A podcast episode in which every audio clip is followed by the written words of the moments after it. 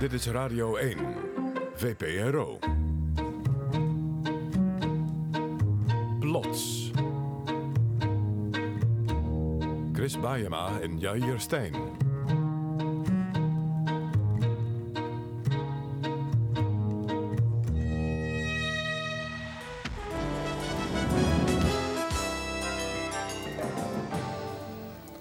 Massaal op drift voor een miljoen Joegoslavische vluchtelingen is nergens plaats. En Europa kijkt even de andere kant op.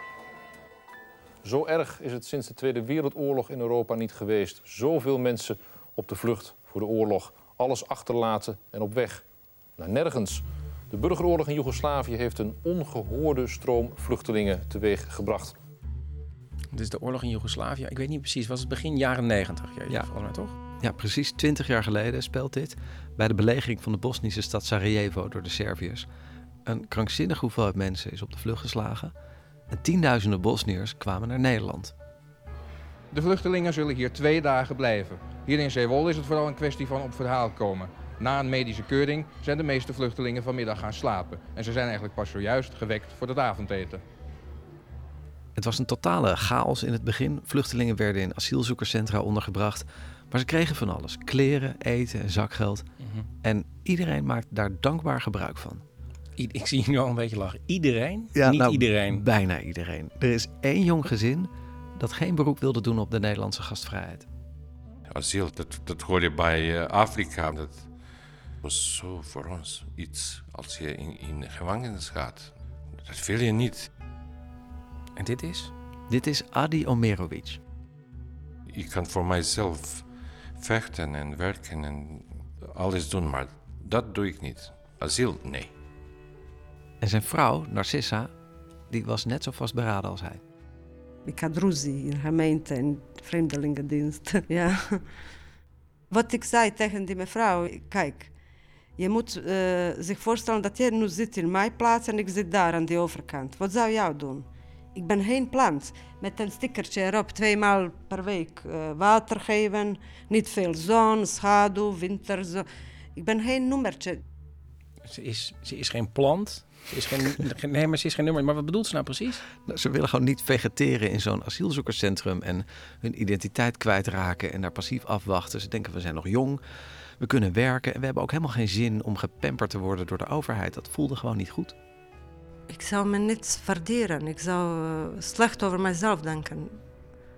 Ik leef aan iemand anders kosten. Ze, ze wilde niet op zeggen, de kosten van Nederland leven. Mhm. Maar het waren geen miljonairs, neem ik aan. Nee, sterker nog, ze hebben alles achtergelaten in Sarajevo. Dus ze kwamen met niks. Maar ze waren heel principieel. Ze wilden gewoon niks hebben. Ze wilden niet in een asielzoekerscentrum. Ze weigerden zelfs de vluchtelingenstatus. Hé, maar dat, dat gebeurt nooit, toch? Neem ik aan. Nee, dat hebben we ook gecheckt bij de IND. Dat doet echt helemaal niemand. Niemand. Nee, normaal staan mensen in de rij voor zo'n status. En de dame van de Vreemdelingendienst toen, die was dus ook een beetje, ja, Pissig? precies, verontwaardigd. Voor iedereen is het goed, alleen voor jou is het niet goed. Wie ben jij? Ik zei, ja, ik ben gewoon een mens. Niemand speciaal, niemand bijzonder. Maar ik ga gewoon in de gang zitten. Ik zeg, ging heen en weer en ze kijkt naar mij toe. Ik zei, ja, ik wacht op de chef. Ja, hij, is, eh, hij heeft geen tijd voor jullie en zo. Ik zei, ja, ik wacht. Ik heb tijd genoeg.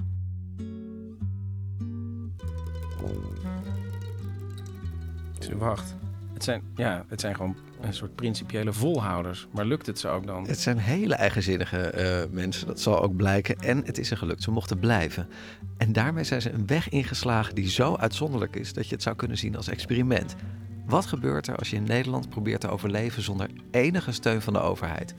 Hoeveel hulp heb je nodig van andere mensen? En vooral, hoe inventief moet je zijn om het te redden?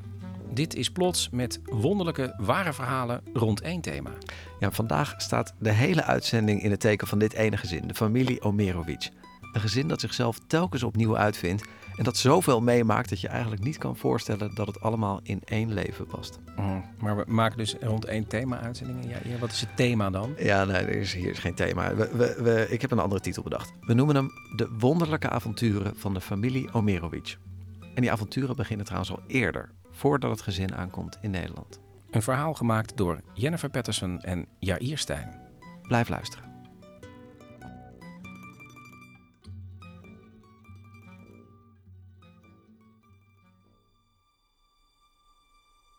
Hoofdstuk 1 Toeristen.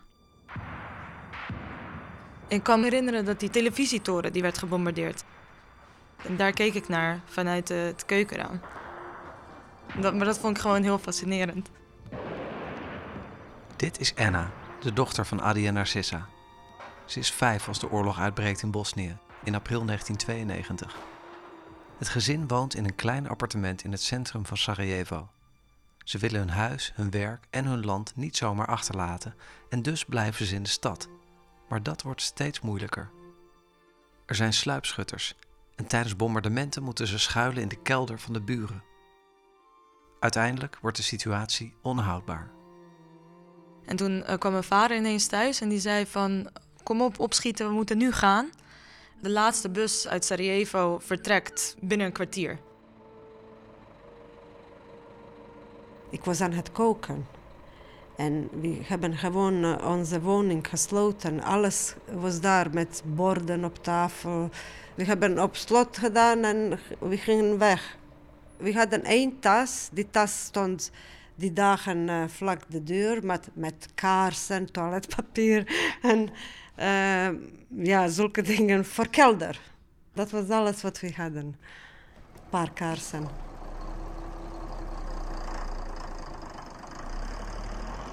Ze gaan eerst naar Slovenië, maar besluiten om verder te reizen.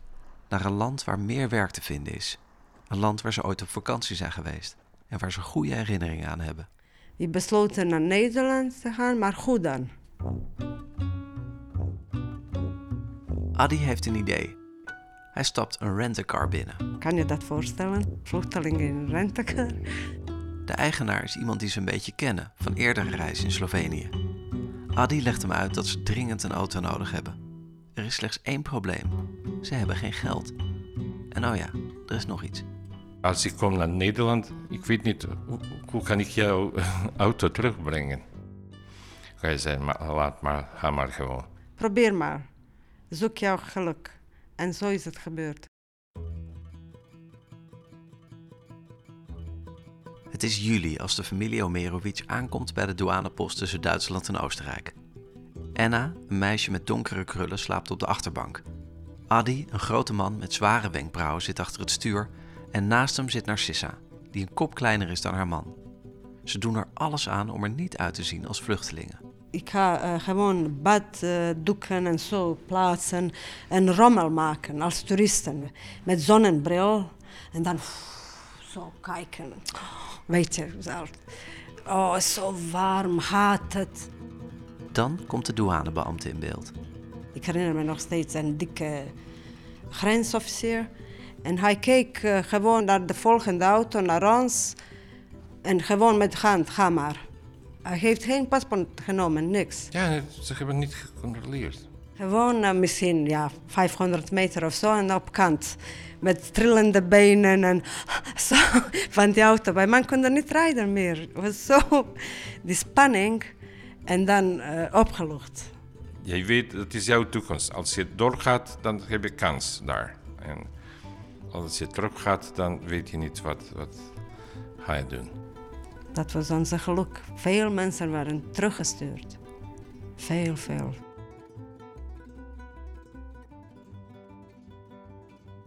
Hoofdstuk 2 McDonald's. Aangekomen in Nederland begint het lange gevecht met de ambtenaren van de Vreemdelingendienst, die maar niet kunnen begrijpen waarom de familie Omerovic geen hulp wil of een vluchtelingenstatus. Maar Adi en Narcissa houden voet bij stuk en uiteindelijk maakt de Vreemdelingendienst een uitzondering voor ze. Ze mogen blijven, maar in afwachting van een verblijfsvergunning mogen ze niet in dienstverband werken. Ze mogen wel een huis huren en vinden een appartement in Rotterdam Noord. Van de buurman lenen ze geld om de huur te betalen. Een lege woning zonder matras, zonder een tandenborstel, niks. Niemand, ik denk, uh, denk niet en je weet niet uh, hoeveel spullen heb je nodig om gewoon uh, eenvoudig te leven. Tot het moment dat het komt dat je verliest alles. En dan besef je pas dat hoeveel. we moesten alles, alles opnieuw kopen, ja. echt, ik herinner me dat Anna moest met uh, lege shampoos en uh, dozen van iets spelen. Dat was haar speelgoed. Dochter Anna was vijf jaar toen de familie Omerovic aankwam in Nederland. Nu is ze 26. Ik weet wel dat we heel veel wandelden, dat we geen openbaar vervoer gebruikten. En dat was ongeveer een uur naar school. Maar wij hadden ook, omdat je dan beelden ziet van Sarajevo, van de oorlog op tv. Uh, dus wij hadden nooit een gevoel dat wij het slecht hebben. Tenminste, ik heb het nooit zo gehad, omdat ik weet wat mensen daar doormaken. Dus jij hebt het juist heel goed. Een half jaar na aankomst hebben ze voor het eerst genoeg geld over om iets van luxe te kopen voor hun dochter. Een onvergetelijk moment. Adi en ik, we zitten erbij om Anna te kijken hoe we kunnen nu in McDonald's zitten met onze dochter en een burger kopen. Eén, ja, voor haar. De eerste McDonald's burger voor Anna. En we waren zo blij, lachend. Ja, we made it. ja, echt.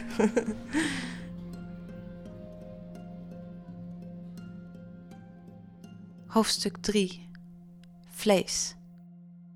Twee jaar na aankomst is het zover. De familie Omerovic krijgt een verblijfsvergunning en kan eindelijk werk gaan zoeken. Narcissa stapt meteen een uitzendbureau binnen. Die mevrouw zei tegen mij: Ja, je moet die formulier invullen als het komt.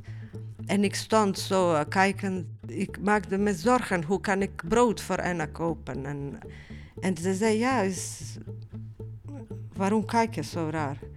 En ik had tranen. De dame zegt niks, loopt naar een andere ruimte, komt terug met een papiertje en geeft het aan Narcissa.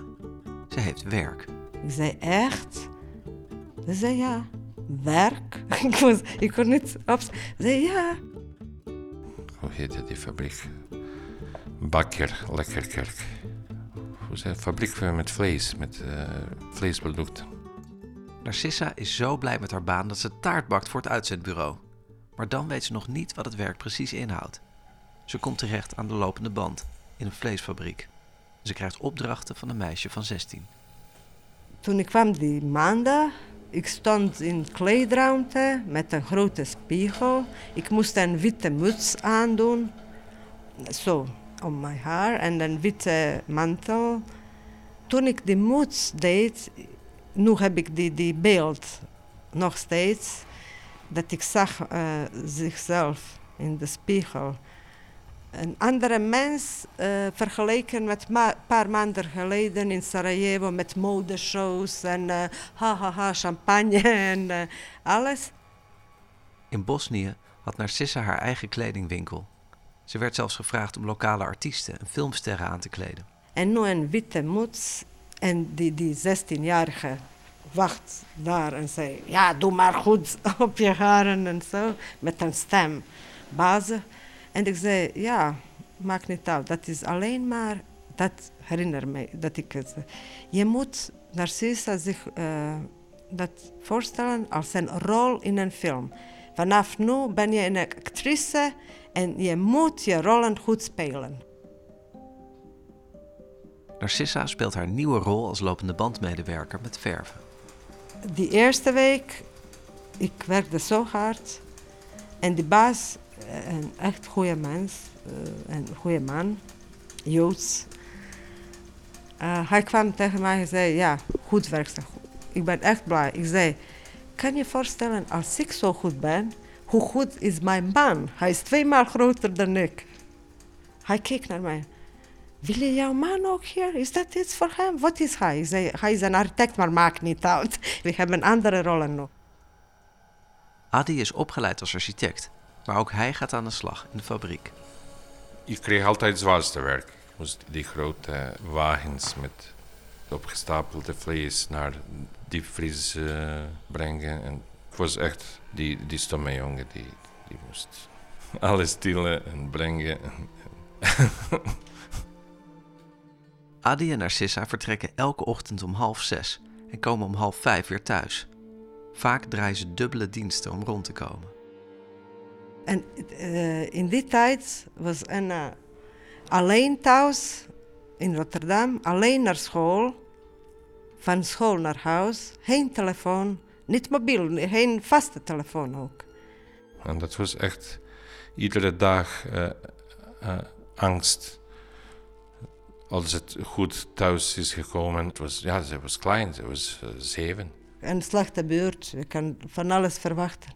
Ja, en, en soms had het probleem, ze kon niet de deur openmaken van het appartementgebouw. We zijn altijd bang geweest of ze kon open of niet. En die buurman zei tegen ons: Je kan niet gewoon jouw dochter zomaar laten. Die, die deur was te zwaar voor haar. Ze kon niet naar buiten gaan. En ze huilde en hij ging naar werk en hij zag Anna huilend met de deur zo trekken. En ja, ik zei tegen hem: Ja, wat, wat kan ik doen? Ik, ik heb geen keus. Maar eerder hadden ze wel een keus.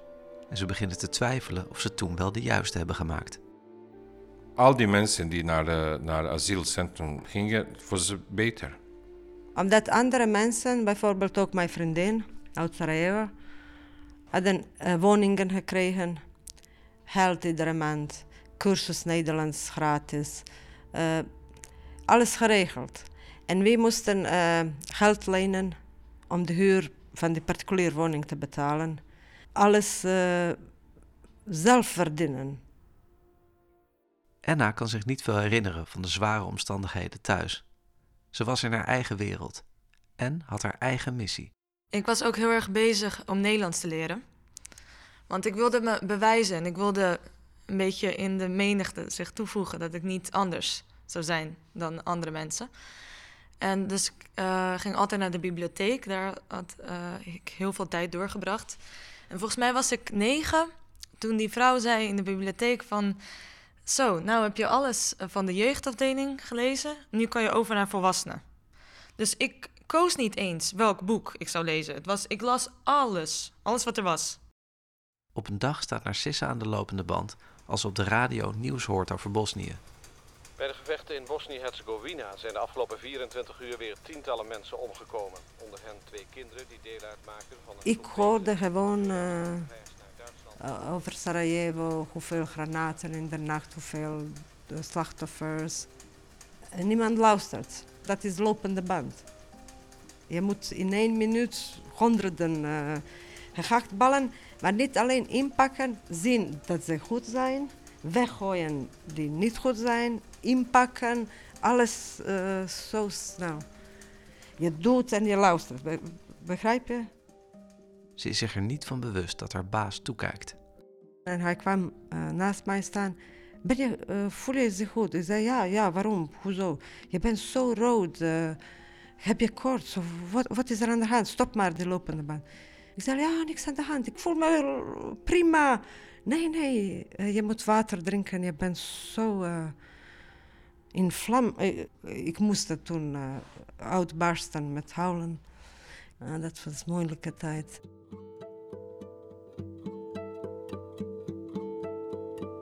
Het is bijna zomer en dat betekent dat goedkope scholieren de uitzendkrachten zullen vervangen in de fabriek. Maar er is één vacature voor een vaste baan. Adi en Narcissa solliciteren beide op de functie. Hun baas vraagt ze om langs te komen op zijn kantoor. En hij zei, ik heb gezien dat jullie hebben dat gesolliciteerd. Denk niet dat ik denk dat jullie zijn niet goed. Maar dit is niet voor jou. Dat is niet voor jullie twee. Wat je nu doet, is noodzaak om over te leven. Voor andere mensen.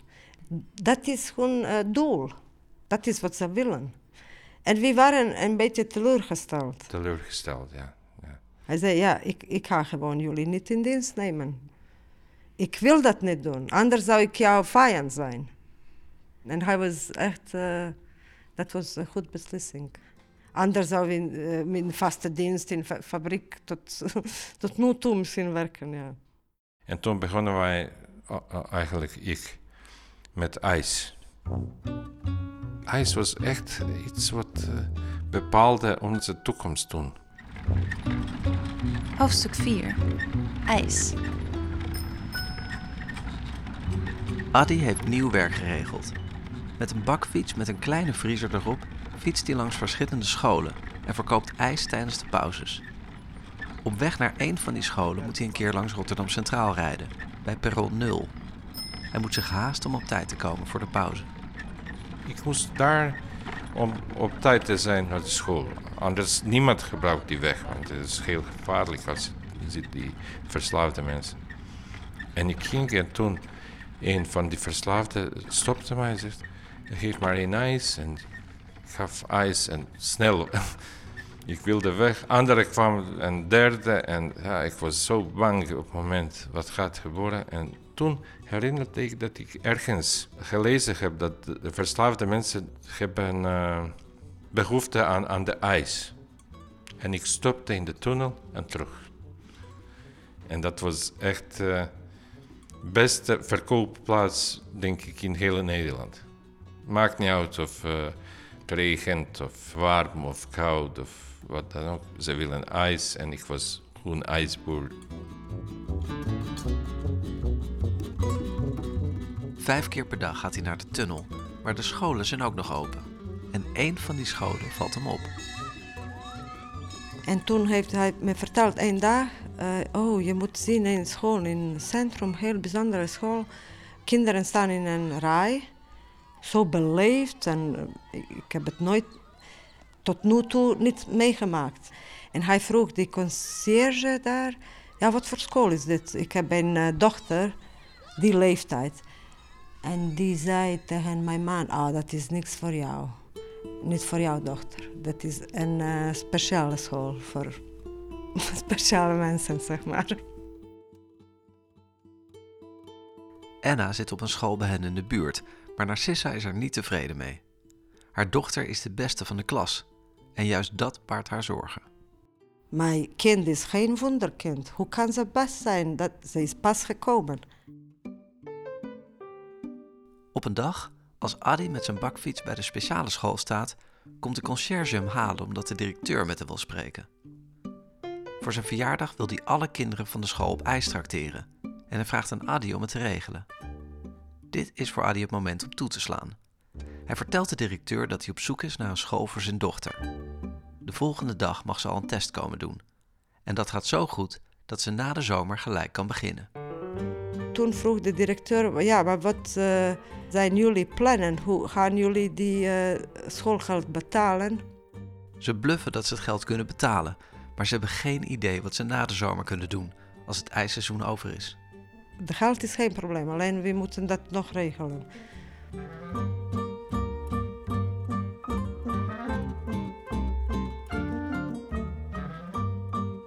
Hoofdstuk 5 Donuts Narcissa en Adi ruilden de bakfiets in voor een oud geel busje en het ijs voor donuts. Donuts op vielen. Adi's idee, ja. Ook zelf gesneden en alles opgebouwd. Ik heb dat zelf opgeschreven, donuts op vielen. Narcissa was fabriek thuis om donuts uh, te versieren met verschillende smaken op te doen. Het is echt uh, kunst. En dan doet de deur open en alle donuts in verschillende kleuren. En dan hebben wij bestellingen gekregen van andere zaken. Dat ging heel goed doen. Anna doet het goed op de nieuwe school. En zowel de kinderen als hun ouders raken nieuwsgierig naar de nieuwe leerling. Een vluchteling met een vader die donuts verkoopt op het schoolplein. En iedereen wilde iets voor ons uh, doen als het kan. Wachtend op het schoolplein raakt Narcissa in gesprek met een andere moeder die vragen begint te stellen. Wat is jouw man eigenlijk? Ze is heel relaxed. Ik zei, ja, architect. Oh, ik ken het is een groot bedrijf. Ik denk uh, meer dan 100 architecten. Nog geen bij. Wat maakt het uit? Ik zei, ja, maar hij heeft honderden sollicitaties opgestuurd. Nooit een antwoord gekregen. Adi mag op gesprek komen bij het architectenbureau, maar gaat ervan uit dat het op niks uit zal lopen. Hij heeft niet eens een diploma, want die is bij de vlucht achtergebleven in Sarajevo.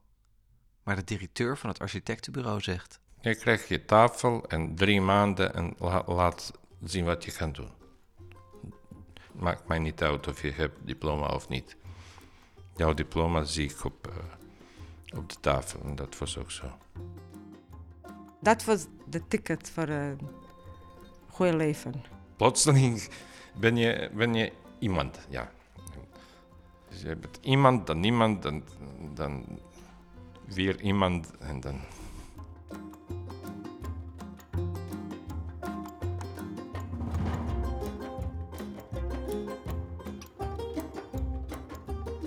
Dit is Plots met ware verhalen rond één thema. Vandaag de wonderlijke avonturen van de familie Omerovic. Onze uitzending is helemaal gewijd aan dit ene Bosnische gezin. Met vader Adi, moeder Narcissa en dochter Anna. Tijdens de belegering van Sarajevo in 1992 zijn ze gevlucht naar Nederland, waar ze anders dan de meeste vluchtelingen alle hulp van de overheid hebben afgeslagen. Ze wilden niet naar een asielzoekerscentrum en weigerden vluchtelingenstatus. En dus moesten ze op eigen kracht zien te overleven. Ze werkte in een vleesfabriek, verkochte ijs aan junks en scholieren. En dan is er eindelijk een kans om aan de armoede te ontsnappen. Hoofdstuk 6. Enveloppen. Adi krijgt een baan die past bij zijn opleiding en mag beginnen als architect. Maar het nieuwe leven bevat nieuwe problemen. Hij gaat opmerkingen van een paar van die jonge architecten.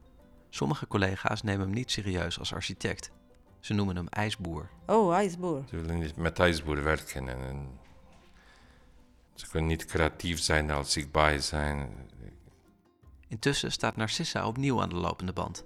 Maar nu in een enveloppenfabriek. Enveloppen in één minuut 1000. Inpakken en de doos op de palet zetten. Dus 1000 per minuut. Ook zij heeft collega's die haar kleineren. Vooral een van de monteurs. Hij doet zo tegen mij. Koffie. Dat, dat was de ergste. Die envelopfabriek was echt iets wat geeft een litteken aan in Narcissa's hoofd, denk ik. Ik was niet zeker, ook met andere mensen. Ik voelde me, bijvoorbeeld als ik ga ergens met uh, openbaar vervoer en er zijn plaatsen genoeg, maar ik blijf staan. Omdat ik denk, als iemand komt binnen, dat hij heeft meer recht om te zitten dan ik. Uh, het gevoel dat ik ben een tweede graads burger, zo. Adi en Narcissa hebben ervoor gekozen om alles zelf te doen om hun waardigheid te bewaren. Maar de vernederende situaties op het werk maken dat steeds moeilijker. Intussen haalt dochter Anna goede cijfers op school.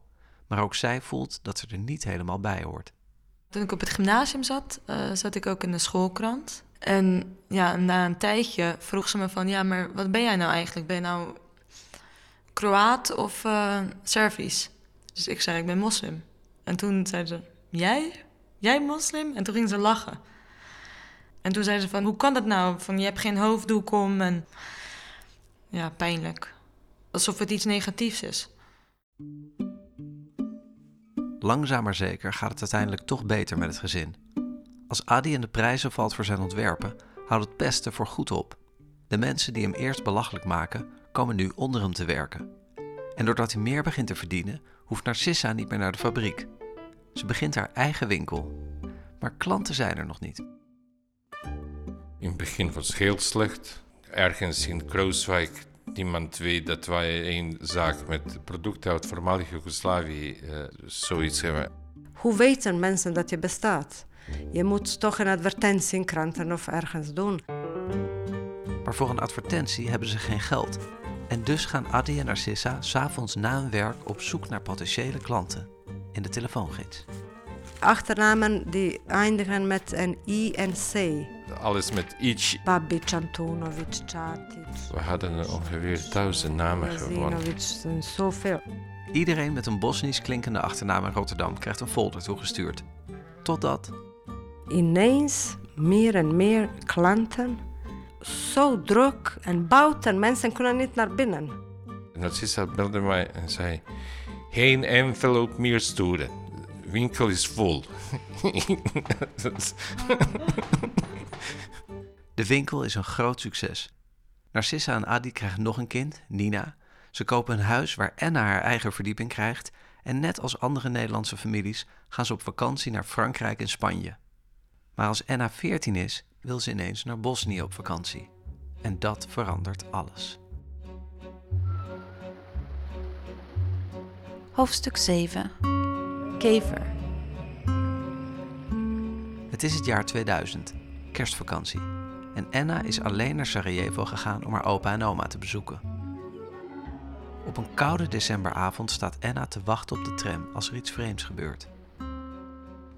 Anna staat nu op dezelfde plek als toen in 2000. De tramhalte bij het Centraal Station van Sarajevo.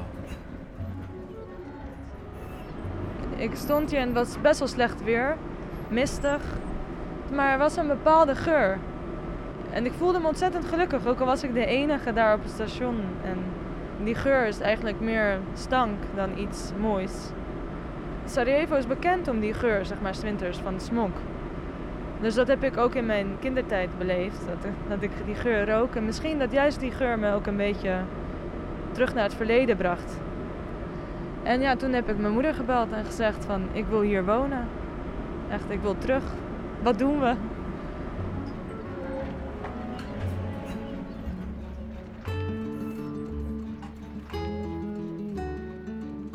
Haar ouders nemen het niet serieus. Ik dacht, ja, laat maar. Dat gaat niet. Ze gaat vergeten over uh, enkele maanden. De volgende zomer gaat het gezin naar Sarajevo om een oude appartement te verkopen. Anna zit het grootste deel van de tijd met andere tieners in een kapotgeschoten kever die achtergelaten op straat staat. Uren hebben we daar zitten praten en ik voelde me zo gelukkig. En ik zei toen tegen mijn ouders van, ik heb geen geld nodig, ik heb geen opgeruimde straten nodig, grote winkels en dat soort dingen om gelukkig te zijn. Ik, ik was gelukkig daar in die oude kever die verwoest was, gewoon om te praten en dat is het leven. Dat wil ik. Anna voelt zich thuis, maar voor Narcissa is het juist een schok om te zien hoe weinig haar dochter van haar geboortestad heeft onthouden. Op een mooie zomeravond lopen ze door de stad.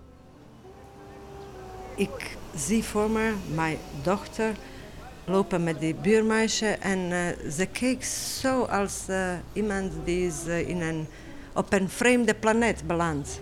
Ze wisten niet de namen van de straat, waarheen te gaan. Sarajevo was echt een vreemde stad voor haar. En dat vond ik pijnlijk. Ik dacht, wat doe ik voor mijn kind? misschien ooit in hun leven gaan ze nergens horen bij. Narcissa vertelt niets aan haar man, maar diezelfde avond zijn ze samen thuis. Anna is weer met haar vrienden in de oude kever. Nina slaapt. We hadden een klein balkonnetje, een beetje verwoest en alles, maar toch, toch ons. En ik zat in het balkonnetje en uh, ik wilde een sigaretje roken en dan uh, ik hoorde die hond van de buren hij was altijd op een ketting. En dan hoor je die uh, geluid van de ketting en die lege uh, bord, metaal. Hij had honger en dan met de bord. Dat was iets dat ik hoorde uh, ook vroeger, die, die, die geluid. Het is moeilijk dat uit te leggen. Die geluidjes gewoon van de stad. En dan ineens, ik dacht, ik ga niet terug niet van de vakantie terug naar Nederland ook. Ik blijf gewoon. En uh, mijn man uh, kwam ook met een glaasje wijn en zo. En hij stilte tussen ons. En we keken elkaar en hij vroeg, denk je hetzelfde als ik? Ik zei, ik weet niet wat je denkt, maar ik denk wel hetzelfde. En zo hebben we besloten. In één dag, zonder werk, zonder geen planning, geen agenda, niks op die balkon uh, kregen wij die gevoel dat wij missen Sarajevo, dat wij missen Sarajevo, dat wij... Ineens voel je weer dat je hier hoort. Ze besluiten om alles achter te laten wat ze hebben opgebouwd. En niet alleen vanwege de geuren en de geluiden. Pas nu ze weer in Sarajevo zijn, voelen ze wat ze in Nederland hebben gemist. Ik voelde me niet Nederlands. Ik zei telkens zij. Ik wil wonen waar ik kan zeggen wij. En ik wil gewoon mijn eigen taal om me heen horen. Ook al schuilt iemand, maar hij schuilt in jouw taal. Het is moeilijk uit te leggen. Je kan nooit zeggen, bijvoorbeeld hier, wie Nederlanders. Dat klinkt een beetje raar. Niet voor mij, voor andere mensen. Na de vakantie gaan ze terug naar Nederland maar alleen om een huis te verkopen in de winkel van Narcissa in Krooswijk. En dan komt een van Narcissa's Bosnische klanten binnen en zegt: Ik hoorde dat jullie gaan terug, is dat waar? Ik zei ja, dat is waar. Uh, we gaan uh, deze zomer nog. Onze huis is te koop. En ze begon te huilen. Ik zei ja, wat is aan de hand? Waarom huil je? We zijn niet vrienden. En ik dacht ja, ze is alleen maar een klant. Ze zei ik huil op mijzelf. Uh, al die jaren, jij was mijn doel. Ik dacht, één dag zal ik uh, iets als jij bereiken en dan pas word ik gelukkig. Als jij bent niet gelukkig hier, wat doe ik dan hier? Ze haalde uh, haar eigen lot.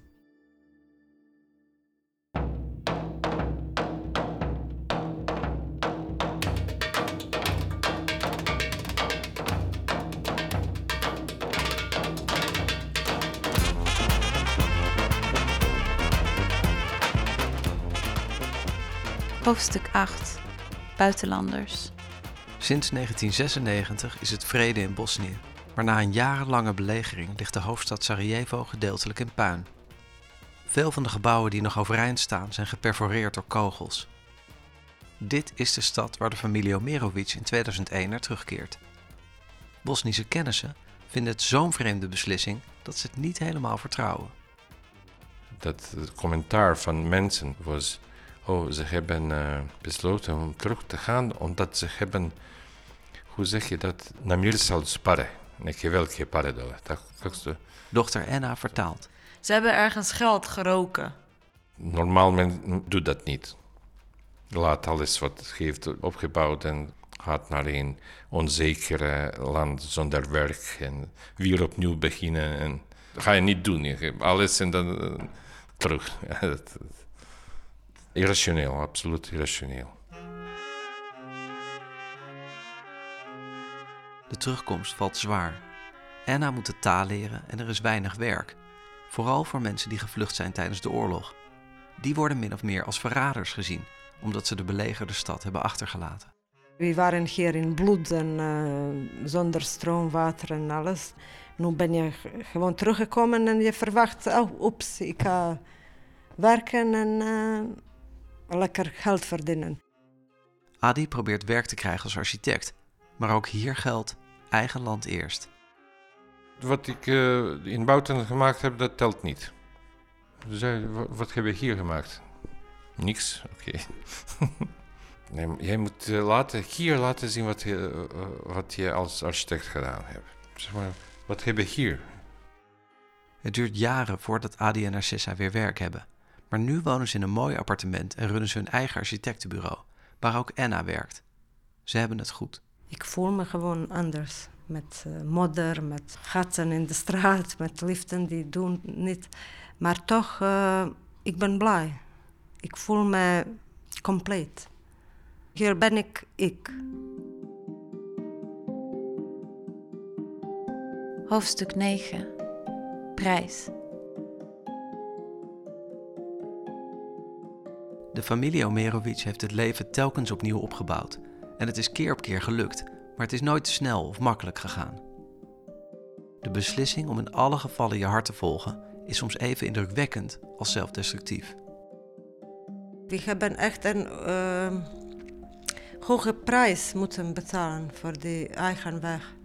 Stress en jarenlang. En ik heb spijt uh, na al die jaren dat we hebben zo, uh, ik denk, te hard en te veel gewerkt, mijn man en ik, dat we hebben sommige dingen uh, gemist. We kunnen dat niet nu terugvinden, uh, gewoon een beetje aan onszelf te denken.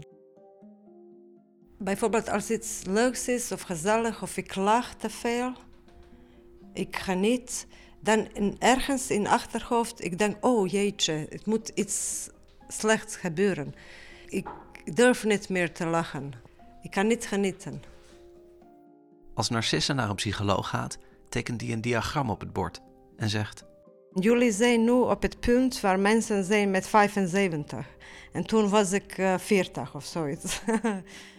Ze is nu 51 en kampt nog steeds met dezelfde problemen. Ze droomt ervan om met pensioen te gaan, maar het zal een droom blijven. Als zelfstandig ondernemer hebben ze geen pensioen opgebouwd. En in Bosnië bestaat ook niet zoiets als een uitkering of studiefinanciering. En ze zijn nog jong en vooral Nina met 13. Hoe gaat straks haar studie betalen? En dat maak ik me over zorgen. We hebben geen uh, echt spaargeld. En we zijn echt een beetje moe. Ik voel me moe. Ik ben te moe om te werken. Het rusteloze leven van de familie Omerovic kan het gevolg zijn van de oorlog, waardoor zo'n land 20 jaar geleden moest ontvluchten. Maar misschien is het ook een kwestie van karakter. Je moet een zekere gokmentaliteit hebben om steeds alles op het spel te zetten op zoek naar een beter leven en telkens te kiezen voor de weg van de meeste weerstand. Maar ondanks al het werk, de stress en de vele verhuizingen, hebben ze geen spijt. Je moet die weg, de moeilijke weg kiezen, anders ben je leeg. Geen spijt van hun beslissing om alle hulp van de Nederlandse overheid te weigeren toen ze als vluchteling aankwamen. In mijn weg, ik voelde me nuttig. Ik was nodig in vlees te inpakken. Ze hadden niet genoeg mensen. Ze hadden nog meer mensen nodig, maar ze konden niet vinden. Ik heb niet iemands plaats genomen. En geen spijt van hun besluit om terug te keren naar Bosnië. Ook al is het heel erg moeilijk, nu is het qua politiek en economie heel erg slecht in Bosnië. Maar dat is mijn land. Ja, het is slecht, maar ik hoor daarbij. Ik hou van Nederland heel veel. Dat is echt, ik heb echt gevoel voor Nederland. Maar het is niet mijn land. Ik uh, vergelijk het vaak met gevoelens van een adoptiekind. Dus in mijn geval is Bosnië mijn biologische moeder en uh, Nederland is mijn adoptiemoeder. En zoals iedere uh, geadopteerde kind is blij bijvoorbeeld met adoptieouders en leven, alles is oké, okay, perfect en beter dan bij biologische ouders met problemen of weet ik veel wat. Maar toch, de kind blijft het hele leven zoeken voor biologische moeder, toch haar te vinden. Dat gevoel hebben we. Die verlang, die, die behoefte aan je eigen land.